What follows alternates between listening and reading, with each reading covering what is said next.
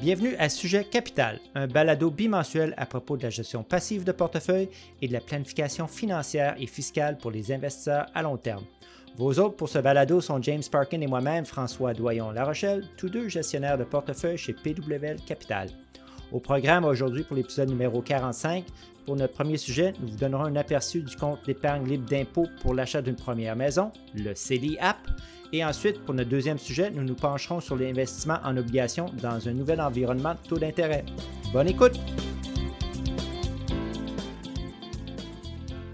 Salut James, comment ça va aujourd'hui? Ça va super bien François et toi? Très bien, merci. Donc je vais commencer. Dans notre premier sujet aujourd'hui, on va examiner et commenter le nouveau compte d'épargne libre d'impôt pour l'achat d'une première propriété, le CELIAPP. Avec les coûts d'accession à la propriété qui n'arrêtent pas d'augmenter à cause de plusieurs années d'augmentation de prix des maisons et maintenant à cause de la hausse des taux d'intérêt, il devient de plus en plus difficile pour les particuliers de s'offrir leur première maison. Dans notre podcast numéro 36, intitulé « La banque de maman et papa », on a abordé le sujet de l'accession à la propriété pour ceux qui ont la chance d'avoir des parents de la famille qui sont capables de les aider financièrement à faire un acompte pour leur première maison. Oui, François, effectivement, dans ce balado, on a mis en évidence une statistique très intéressante tirée d'un rapport de marché mondiaux CIBC. En fait, leur économiste en chef Benjamin Tal était l'auteur du rapport. Mm-hmm. Il a révélé qu'environ 30% des acheteurs d'une première maison au Canada ont reçu une aide financière de la famille pour acheter cette nouvelle maison et que le montant moyen donné en cadeau était de 82 000 pour ces premiers acheteurs. Wow, c'est une très belle mise de fonds, ça, pour une maison. Mais pour les autres là, qui ne peuvent pas compter sur l'aide des parents ou de la famille pour financer l'achat d'une nouvelle maison, il y a maintenant une nouvelle aide du gouvernement fédéral. Le 9 août dernier, le ministère des Finances à Ottawa a publié un avant-projet de loi décrivant les détails du compte d'épargne libre d'impôt pour l'achat d'une première propriété, le CELIAPP. Ce nouveau compte à l'abri de l'impôt a été introduit pour la première fois dans le budget fédéral de 2022 pour répondre, comme je l'ai mentionné précédemment, aux difficultés croissantes que rencontrent les Canadiens pour acheter leur première maison. Puis ce programme-là, il faut mentionner, il va être disponible là, dès 2023. Comme beaucoup de nos auditeurs le savent peut-être déjà, ce n'est pas le premier programme du gouvernement fédéral pour aider les Canadiens à financer l'achat d'une première maison. En fait, en 1992, le gouvernement fédéral a introduit le régime d'accession à la propriété, le fameux RAP, RAP. Mm-hmm, oui. Il va y avoir plein d'acronymes dans cette section. Pour permettre aux acheteurs d'une première maison de retirer jusqu'à 20 000 $ en franchise d'impôt de leur compte REER existant. Au fil des ans, ce montant a été augmenté pour atteindre 35 000 $. Le montant retiré avec le RAP doit être remboursé dans un délai de 15 ans à compter de la deuxième année suivant l'année du premier retrait. Si vous manquez un remboursement annuel, le montant est ajouté à votre revenu et le montant retiré ne sera pas ajouté à vos droits de cotisation REER existants. Oui, le RAP, c'est un bon outil, mais essentiellement, vous ne faites qu'emprunter de l'argent de votre REER parce que vous devez quand même, comme James l'a mentionné, le rembourser. Ou rembourser ce que vous avez retiré. Puis éventuellement, vous devrez payer des impôts lorsque vous serez à la retraite, quand vous ferez des retraits là, de votre REER ou de votre FER à ce moment-là. Je pense que le CELIAPP offre plus de flexibilité que le RAP avec le REER. Il va offrir des caractéristiques qui vont être similaires au CELI et au REER. Comme pour le CELI, les retraits de capital et tout le revenu de placement et la croissance ne seront pas imposables. Ceci dit, uniquement pour l'achat d'une première maison. Le nouveau CELIAPP est également similaire à un REER parce que les cotisations seront déductibles d'impôts, ce qui veut dire que tout montant que vous mettez dans votre CELIAPP sera déduit de votre revenu imposable, ce qui va réduire vos impôts sur le revenu. Les personnes éligibles au CELIAPP pourront cotiser jusqu'à 8 000 $ par an, indépendamment de votre revenu, pour une limite à vie de 40 000 $. François, il serait bon de préciser pour nos auditeurs que les cotisations à un CELIAPP n'ont aucun impact sur les droits de cotisation au REER régulier, ni sur la déductibilité de leur cotisation au REER. Donc, Si un particulier a les fonds disponibles, il pourrait cotiser aux deux types de régimes, CELIAPP, REER, donc aller chercher les déductions pour chacune des contributions et utiliser les remboursements d'impôts pour cotiser au CELI. Comme on dit en anglais, c'est un vrai no-brainer. Oui, effectivement.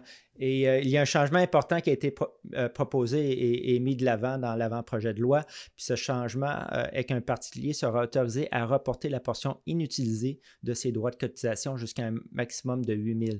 Il s'agit d'un changement qui est, d'après moi, très favorable car ça signifie que si vous cotisez moins de 8 000 $ chaque année, vous pourrez cotiser votre montant de cotisation utilisé dans une autre année, dans une année future.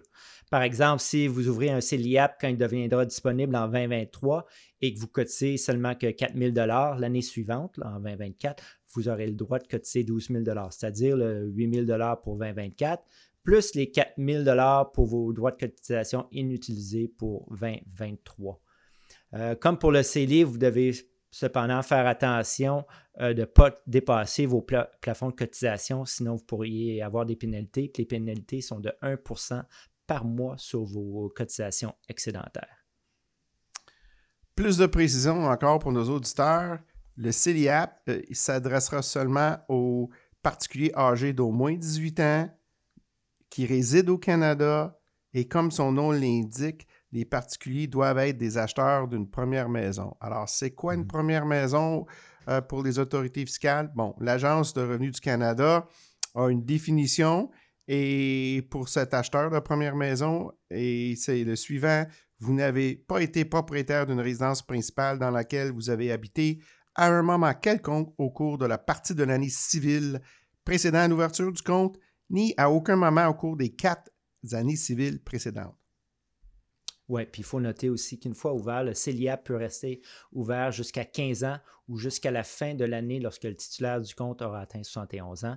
À ce stade, si les fonds n'ont pas été utilisés pour l'achat d'une première maison, ils pourraient être transférés dans un REER ou un FER sans qu'il y ait d'impôts à payer ou les fonds pourraient être retirés. En cas de retrait, par contre, là, le montant retiré sera ajouté au revenu du titulaire du compte. Nos auditeurs doivent également comprendre que si les fonds accumulés dans le CELIAPP ne sont pas utilisés pour acheter cette première maison et qu'ils sont transférés dans le REER ordinaire, ce transfert-là n'aurait pas d'incidence sur les droits de cotisation réguliers au REER de cette même personne et il ne se limiterait pas à ceux-ci. Cela signifie que si vous n'avez pas de droit de cotisation de REER, vous pouvez quand même transférer votre CELIAPP au REER. C'est vraiment intéressant. C'est tout à fait intéressant, James. Il y a une autre caractéristique intéressante au CELIAPP qui est que vous n'avez pas besoin de demander la déduction pour votre cotisation au cours de l'année d'imposition où vous avez fait votre cotisation. Ça veut dire que votre montant cotisé peut être reporté et déduit dans une année ultérieure lorsque vos économies d'impôts seront plus élevées. C'est vraiment une excellente nouvelle pour les jeunes épargnants, François. Et selon moi, c'est une grande incitation à commencer le plus tôt possible, car normalement, quand ils commencent leur carrière, leur revenu n'est pas élevé, donc le taux marginal d'impôt n'est pas élevé et par conséquent, peut-être la récupération fiscale ne sera pas élevée pour les contributions REER. Donc, les jeunes épargnants peuvent attendre avant de prendre leur déduction à une année ultérieure où les revenus imposables vont être plus élevés et donc l'épargne fiscale va être plus élevée. Oui, puis si vous commencez tôt, vous allez pouvoir bénéficier de la croissance composée de votre argent à l'abri de l'impôt. Aussi, vous pourrez envisager, si c'est approprié, là, d'investir votre argent de façon plus agressive parce que vous aurez potentiellement plusieurs années devant vous avant d'avoir besoin de l'argent pour faire l'achat de votre première maison. Enfin, contrairement à un REER, vous ne pouvez pas cotiser au CELIAPP de votre époux, épouse ou conjoint, conjointe de fait et de demander la déduction pour vous-même comme avec le REER de conjoint. Par contre, vous pouvez donner de l'argent à votre époux, épouse ou conjoint de fait pour qu'il fasse sa propre contribution au CELIAPP et contrairement au REER, les règles fiscales d'attribution du revenu ne s'appliqueront pas. Finalement, François, ça serait bon de mentionner que pour les parents qui veulent aider leurs enfants pour acheter une première maison, maintenant, ils pourraient donner l'argent à leurs enfants adultes pour qu'ils contribuent au CELIAPP, même s'ils ne sont pas prêts maintenant pour acheter la maison. Et comme pour les conjoints, les règles d'attribution ne s'appliqueraient pas, les enfants étant adultes. Tout à fait. Puis il y a une dernière chose avant de passer au prochain sujet, et que le régime d'accession à la propriété existe toujours, mais une personne ne serait pas autorisée là, à effectuer des retraits de son REER, de faire un RAP et d'utiliser le CELIAPP pour l'achat d'une même maison. Là. Donc, il y a un peu de planification qui est nécessaire ici pour déterminer quel programme vous convient le mieux. Puis j'inviterai nos auditeurs à y penser le plus rapidement possible parce que, comme je l'ai mentionné plus tôt, en 2023, ce programme-là va être disponible. James, as-tu d'autres commentaires? Non, je pense qu'on a fait un très bon tour du jardin, François. Puis pour nos auditeurs, pour qui seraient éligibles, vraiment, il faudrait s'y mettre maintenant à se pencher là-dessus. Là. Excellent. Donc, pour notre prochain sujet, c'est investir dans les obligations dans un nouvel environnement de taux d'intérêt. James? En fait, François, le titre le dit très, très bien. On est dans un nouvel environnement, et ce, depuis 2008, dans la pire de la crise financière.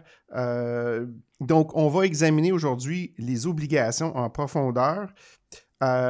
Toute discussion sur les obligations, ça doit commencer avec les taux d'intérêt. Dans notre dernier podcast, nous sommes concentrés sur les défis des politiques de taux d'intérêt auxquels sont confrontées les banques centrales. Depuis lors, les banques centrales, en commençant par la Banque du Canada et la Fed aux États-Unis, ont procédé à une autre série de hausses de taux importantes. Et deuxièmement, et tout aussi important, ils ont indiqué qu'ils avaient l'intention de continuer à relever les taux si les chiffres de l'inflation restaient supérieurs à leur objectif de 2 %. Donc, si on se penche maintenant du côté du journaliste Nick Timaros, qui est le chef journaliste de la section économie du Wall Street Journal, mais lui a rapporté le 21 septembre 2022 suite à la dernière décision du Fed. Et dans son article à propos du changement de taux ou l'augmentation du taux, il dit « La Réserve fédérale a approuvé sa troisième hausse consécutive des taux d'intérêt de 3/4 de point de pourcentage et a signalé que d'autres fortes augmentations étaient probables lors des prochaines réunions alors qu'elle lutte contre l'inflation qui reste à des sommets pas vus depuis 40 ans. La décision de ce mercredi, soutenue à l'unanimité par le comité FOMC de la Fed, composé des 12 membres, porte le taux de référence de la Fed à une fourchette entre 3 et 3,25 %, un niveau observé pour la dernière fois en 2008. Oui, puis l'article du Wall Street Journal mentionnait également que la majorité des responsables qui ont participé à la réunion de la politique monétaire de la Fed s'attendent à relever les taux d'au moins 1,25 point de pourcentage supplémentaire d'ici décembre pour l'amener dans une fourchette de 4,15 à 4,5 %. Il faut mentionner qu'il y aura 2 autres réunions de la Fed cette année-là.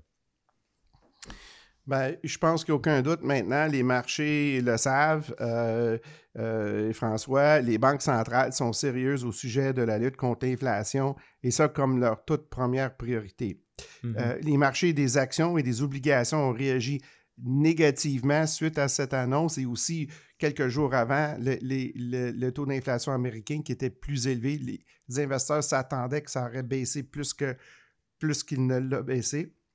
La psychologie du marché a changé, selon moi, François.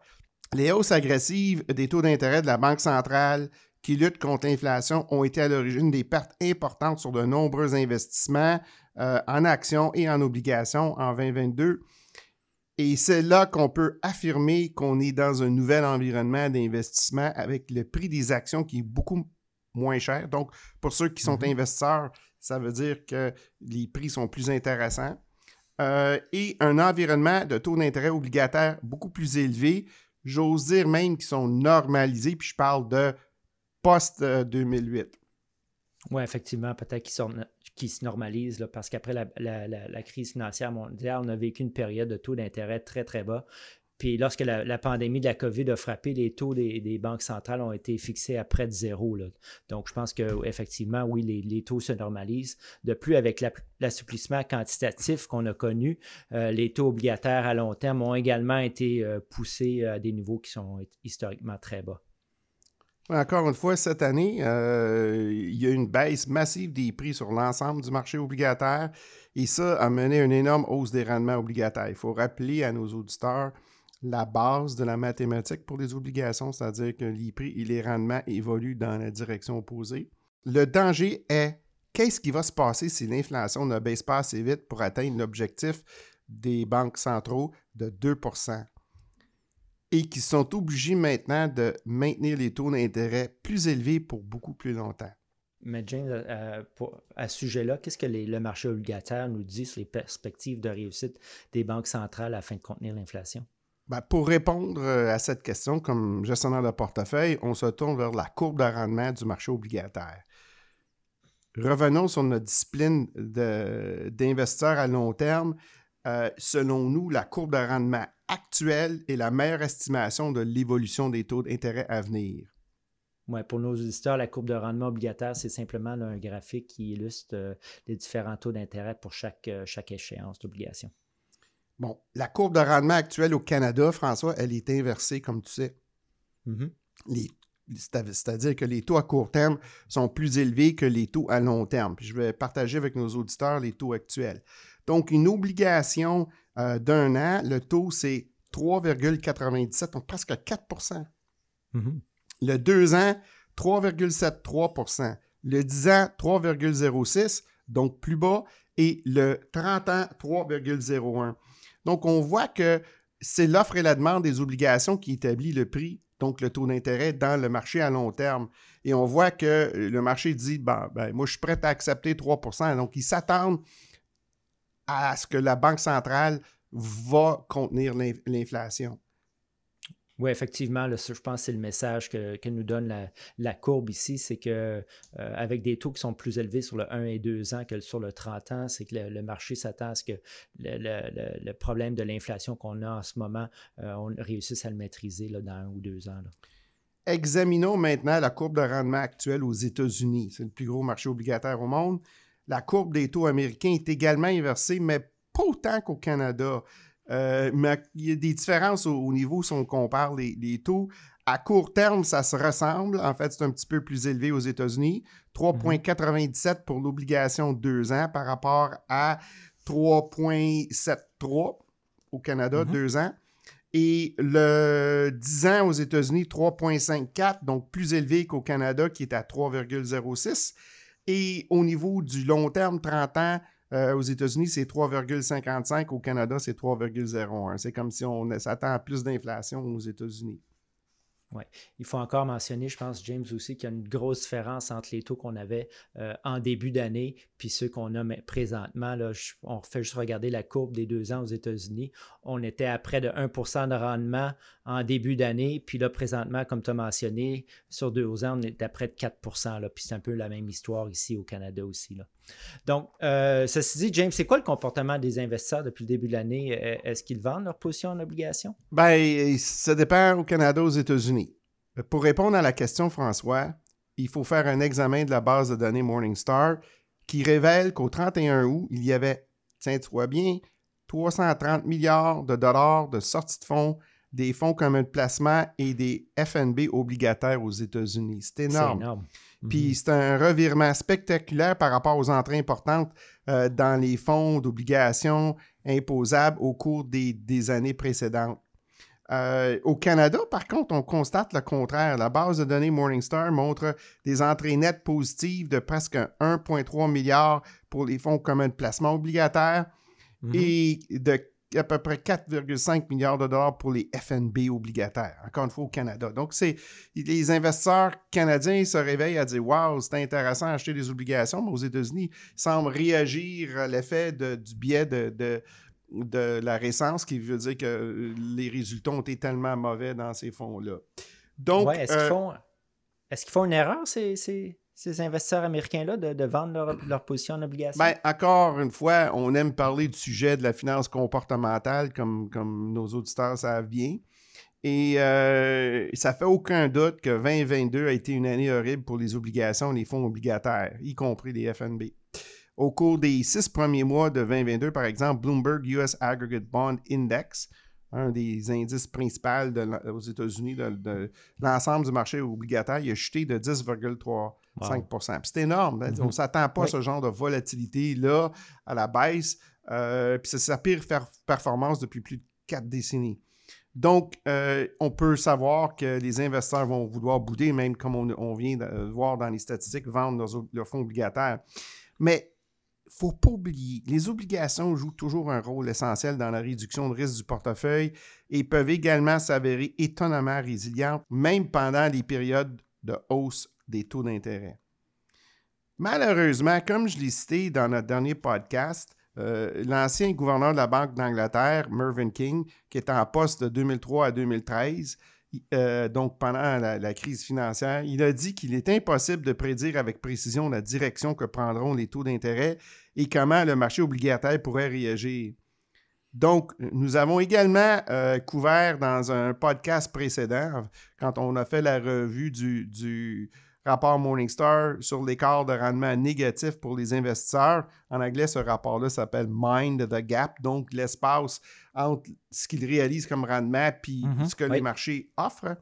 La conclusion a été similaire, que ce soit pour les fonds obligataires ou les fonds d'action. Le nombre élevé de transactions engendre la plupart du temps des rendements qui vont être plus faibles pour les investisseurs par rapport aux indices. Bien, il faut peut-être rappeler là, ici, James, à nos auditeurs, les raisons pour lesquelles il faut rester investi dans les obligations, là, malgré le contexte. Bien, tout à fait. Fait que les raisons pour lesquelles il faut rester investi dans les obligations, bien, il y en a plusieurs, mais je vais mettre le point sur le plus important. Bien que les variations des taux d'intérêt soient imprévisibles, les arguments en faveur de détenir des obligations dans un portefeuille demeurent intacts. Elles jouent toujours un rôle essentiel dans la réduction du risque au niveau du portefeuille total, même en période de hausse des taux d'intérêt.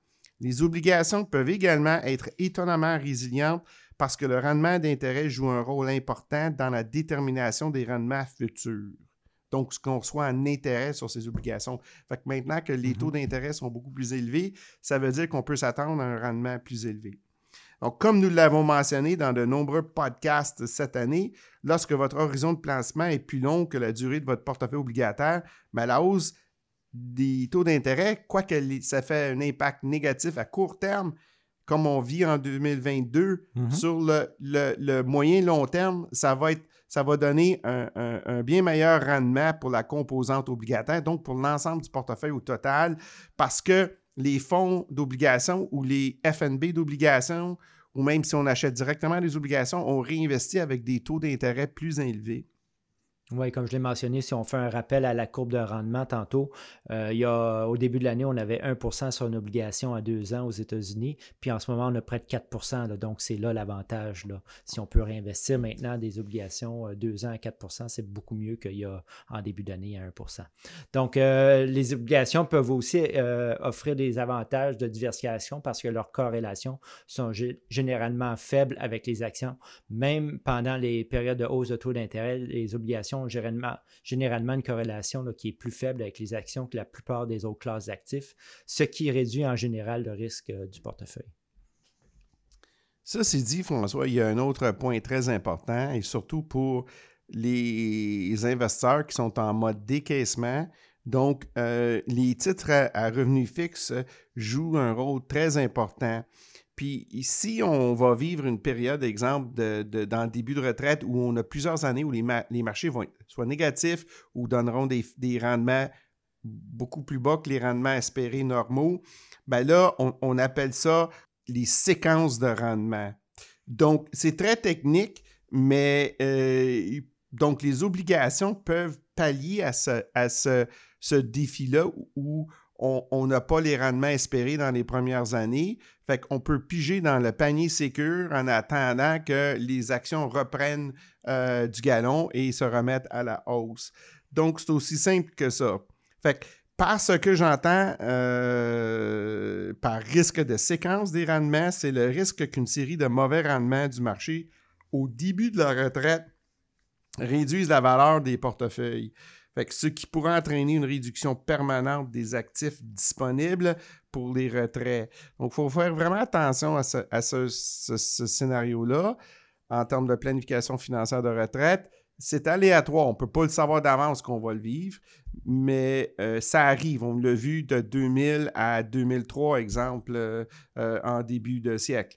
Alors, et nous, en planification financière, on peut faire des simulations Monte-Carlo, 500 simulations qui vont nous donner un guide pour savoir qu'est-ce qui arriverait advenant ce genre de tel scénario. Mm-hmm. Oui. Puis en 2022, on peut dire que les obligations n'ont pas rempli leur rôle traditionnel de coussin contre la chute des cours des actions, car l'étude, comme on l'a dit plusieurs fois, les titres de revenus fixes et les actions ont diminué en même temps. Cependant, l'histoire des marchés financiers nous laisse croire que les titres à revenus fixes vont reprendre leur rôle traditionnel de diversificateur.